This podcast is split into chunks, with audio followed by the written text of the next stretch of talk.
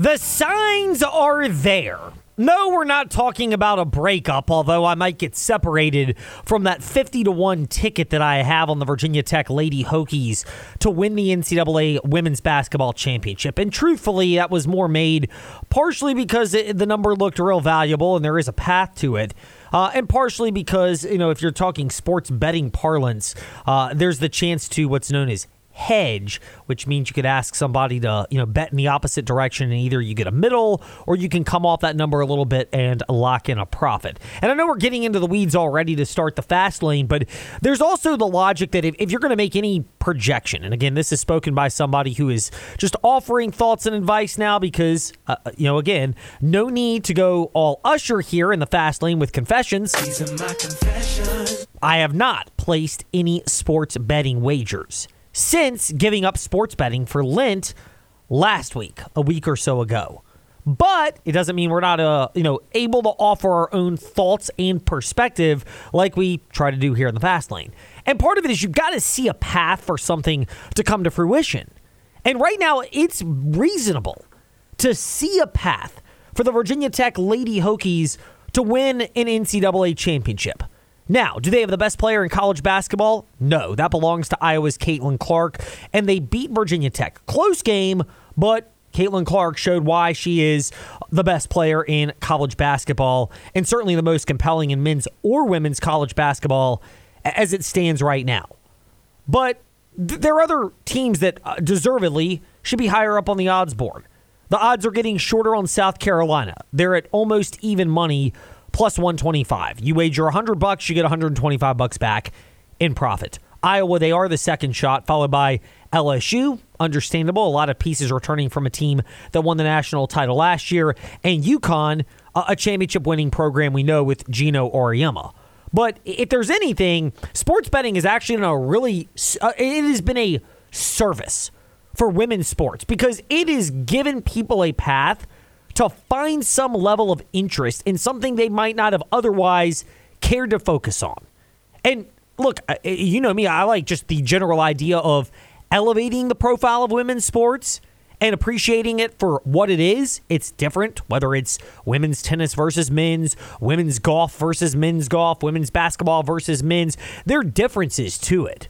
But there's also some similarities. And one of those is that when you're a championship level program, I mean, you're going to win it, but a program that has a legitimate chance. There's certain key bonding traits that stand out about that. And one of those was echoed by Kenny Brooks after the win against Louisville this past Sunday, in which the Hokies really controlled the game. And it's the fact that they knew that Louisville would shoot their proverbial best shot and yet the Hokies were able to withstand that anyway. We knew we were going to get their best shot. You know, they're very good and they're playing very well. Other than the Syracuse game, you know, they they they've been able to finish a lot of those games. So. Um, really good win for us. I thought our kids were really connected today. They were, they were really connected. We had practice yesterday, and we were as, as efficient as I've ever seen us. And uh, they were just really workmanlike, knew what they were wanted to do, came in very, very confident in our ability. So one of the keys, and again, if, if you're a Virginia Tech fan, there's a, been reason to get excited about the women's basketball program, much like softball and baseball have provided those similar reasons the last couple of years.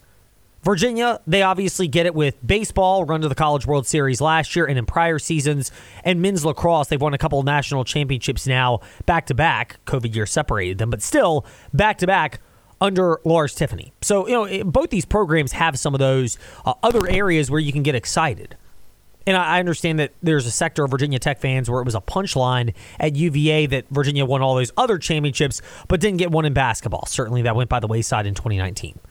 But to win a championship, one of those is withstanding the opponent's best shot. In other words, you've got a target on your back, and yet you're still good enough to go through with that and to still find a way to win in spite of that. Part of that's because past experiences, which again, not every team that wins the championship is going to be able to rely on that. And in fact, in men's basketball, more than women's, there's so much turnover with the best talent often leaving that it's really hard to bring a lot of key pieces back. UConn this year is the exception, even though they got blown out at Creighton last night. But for the most part, there's turnover. That's not really the case in women's basketball. If you think about it from an economic standpoint, and we know it's always wise to look at things from the lens of Kenny Powers. Dollar, dollar bills, y'all. Are much more prevalent in women's college basketball, especially with endorsement deals and NIL opportunities and schools that want to compensate them. And I'm, again, I'm all for that. I think it has made the game great and better. But you can almost make more money by sticking around in women's college basketball than men than than by going pro. Whereas in men's, you know, it may be similar on your rookie contract, but the second contract in women's basketball is not great in the WNBA. It clearly is fantastic in men's basketball, as we often cite with Virginia men's basketball players who've gotten to that second contract in the NBA. Trey Murphy III coming up, DeAndre Hunter, Malcolm Brogdon, and others. But past experience goes into this. And when you've got it, it means you've seen things, You've been in environments before, and you're not intimidated by that either. The crowd, obviously 12,000 people here. I really think what they've been through in the last year uh, has helped prepare them for this. Uh, you know, we went to Seattle and played an arena just like this. Went to uh, Dallas, played an arena like this. We had the game in Charlotte uh, this year, where it was 15,000 people, and uh, and so they were they were really connected to where the crowd wasn't going to be a factor. And you get off to a good start and you start shooting the ball well, uh, you control the narrative, and we were able to keep them out of it. By having past experiences in all the environments that Kenny Brooks outlined after the win against Louisville the Hokies were not intimidated on Sunday when they had to go to Louisville, and it clearly showed they controlled that game from start to finish in a 16 point victory in shooting almost 73% through the first three quarters. Then there are other parts to this as well, and with success, it actually, I would say, even gets more challenging through success and everybody smelling their own roses, or players who don't know how to handle adversity and they're used to being the star before they get to a program, then they have to fall in line. And that's the art of knowing your role. What's going on now is everyone is, is morphing into their role. They're understanding what's needed of them when it's needed. And uh, we had a couple games where we didn't really shoot the ball well, and it kind of, you know, it didn't allow us to bust, bust open games. But then everyone understands what they're need, what's needed of them, and uh, they're stepping up and doing it in a, in a, fashion that allows us to to have that chemistry. You know, if we can continue on, I, I think that we can be a hard out. Everybody's stepping up and figuring that out. Well, that doesn't generally happen uh, until a season progresses, and it can go one of two ways. You know, we'll use men's basketball as a comparison for this, but the North Carolina Tar Heels, we've got three years of sample size now with a number of key players that have been at North Carolina during this tenure. Again, the value of NIL. Previously, a guy like Armando Bacot might have gone pro, but his game is better suited for college, and he'll get paid at Carolina, and he has, and he's stuck around and stuck around and stuck around. But they've had R.J. Davis, they had Caleb Love for a couple of those years. But it's knowing your role and embracing your role. Carolina wins the national championship, or almost wins the national t- championship, losing to Kansas uh, as Bacot you know got injured in foul trouble late in that game two years ago. But that Carolina team, they struggled to a point, but they started to buy in and embrace their roles. Last year, everybody struggled to do that, and it's kind of the dual-edged sword of Caleb Love. You know, it's like if you're going to bet on Arizona men's basketball, to make a deep run in the NCAA tournament, do so with caution. Because on the one hand, it seems valuable given the talent and skill set that Tommy Lloyd has there to have them at about 12 to 1 odds right now. They're not the favored, they're behind UConn, Purdue, and Houston. But the flip side is, is there's always that question there of understanding your role. Well, that problem's gone from Carolina this year. They lose the upside, so maybe it cost them in March. But it also has shown that they know their role right now, and they've been one of the best teams in the ACC. More on the heels, by the way, coming up later this week in the Fast Lane with former Carolina star and current analyst Joel Berry the, th- the Joel Berry the third and Andrew Jones of Tar Heel Illustrated. So it's knowing your roles.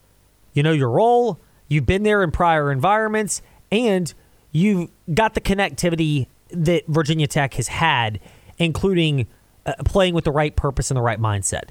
But then here's the other one that a championship team generally has, and a team that's capable of winning a championship. And that's the ability to win in multiple ways, which, again, if you've got that skill set, it becomes so challenging.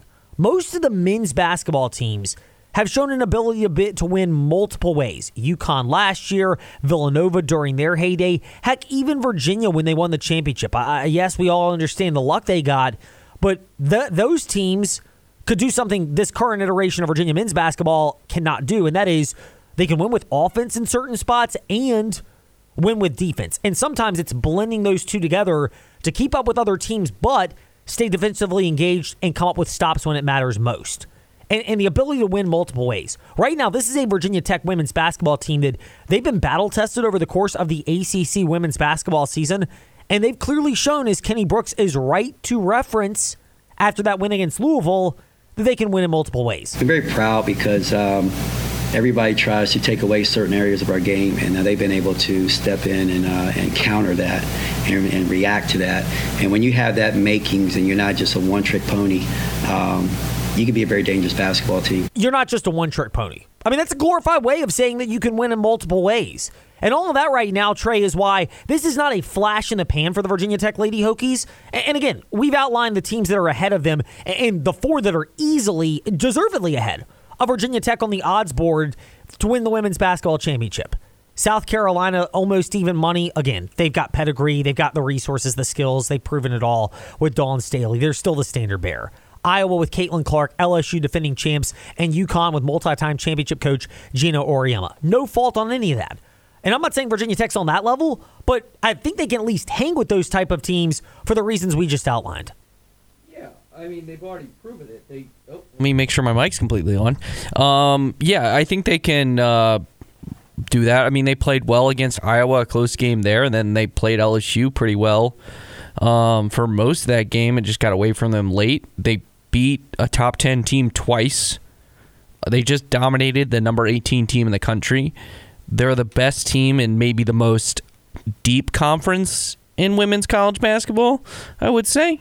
They're the clearly the best team in the ACC and I would say depth-wise, they're better than every other league because, you know, obviously the two heavy hands in the SEC are obviously South Carolina LSU.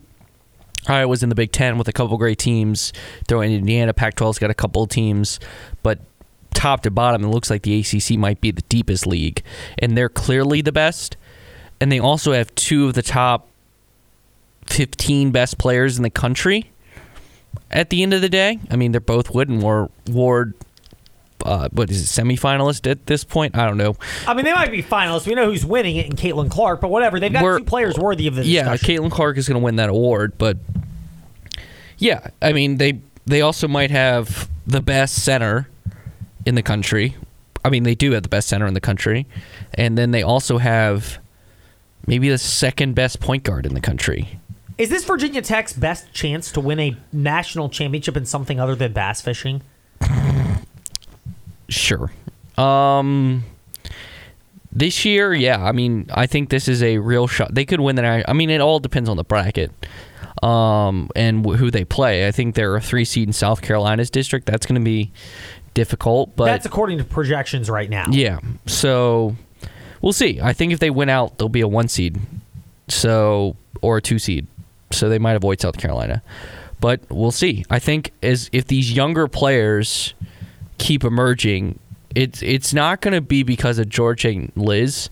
It's going to be the rest. And if those players can provide reliable minutes, which they did against, which they're doing, and I think that, like I mentioned last time, this team is deeper than last year's team. At least it feels like Kenny Brooks, who has historically played with a short bench, it's just his style. Feels like she can re- he can rely on more ladies, and you have the fact that Tech can play two centers at the same time right now is so big for this team because if they could have played two centers against LSU last year, particularly in that fourth quarter, they're playing Iowa in the national championship last year. It's that simple. Iowa, the reason LSU won that game is their size and their ability on the boards just won them that game at the end. Because Tech was up double digits heading into the fourth quarter, and his size just overmatched them. And that is the one thing that if Virginia Tech's going to win a national championship, they added size in the transfer portal. They added size as a freshman with Claire, Strack they this team is bigger than it was last year, and I think that is ultimately what's going to propel them to the national championship. More on this with Debbie Antonelli. She'll talk some men's and women's basketball. 5:30 or so today here in the fast lane. We'll get her perspective as she has called men's and women's basketball games for the ACC and has seen plenty of our teams, Tech and UVA, uh, from our neck of the woods at least, fairly recently. But we've touched on the Virginia Tech women's basketball team. Um, if you like somebody or some team that kind of embodies the old school approach, and, and you touched on this a moment ago, Trey, about how the ACC may be the deepest conference in women's college basketball. Virginia is actually a real test case to that because this is a Virginia team that they're in the bottom half of the standings in women's basketball, but they've at least fought teams hard. They made Virginia Tech earn it in their meetings earlier this year. They've got the upset win at home against North Carolina. They've also played Syracuse this past weekend pretty close to the wire. It's just a matter of learning how to do things the right way. And it's fascinating to follow what they've said, but Coach Mox is one thing to say something like this about the need to be more urgent. When our urgency kicked in and our competitiveness, we looked pretty good in the second half. So we just got to, again, put together a 40 minute game. But here's the other part. Coach Mox mentioned that it, it just generally, and whether you're a women's basketball fan or not, whether you're a UVA fan or not, if you like old school coaching, and it's harder than ever to do this, and I'm not saying go all Rick Pitino scorched earth on your players, kind of ironic because he recruited like the majority of that roster at St. John's. But if you're going to coach hard, you can do it if the players sense that you genuinely love and care about them as a coach.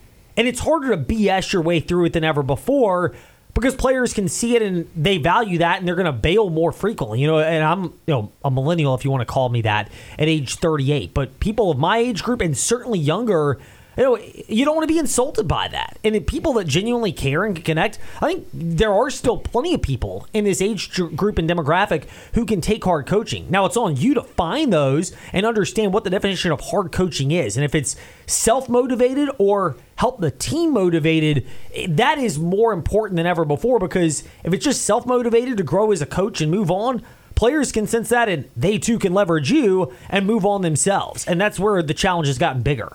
But another is is evidenced by who backs that up. And Sam Brunelle transferred in from Notre Dame a couple of years ago. She echoed Coach Mox about the value of slow starts and practice and what you do behind the scenes carrying over to an in-game situation. Throughout this whole season, we've kind of struggled, um, you know, a lot, just either starting games really well or starting the second half really well, and we just haven't found consistency yet in being able to to do that, you know, every single game. And until we can do that, we're going to be in situations like this against great teams like Syracuse. So we got to work on that in practice, and um, you know, and it starts in practice. Like we were talking about this in the locker room. Like we can't come to practices and start out slow either. Sometimes we'd be starting slow, and if we continue to do that, it's just going to trickle into games. So it's got to be consistency outside of just the games too. So I mean, look, wh- whether you're a women's sports fan or not, I know there are plenty of people that are out there are not. Although I, I can't imagine too many of them listen to the Fast Lane regularly because we'll talk women's sports and men's sports if there's enough of a local angle and a good enough storyline out of it.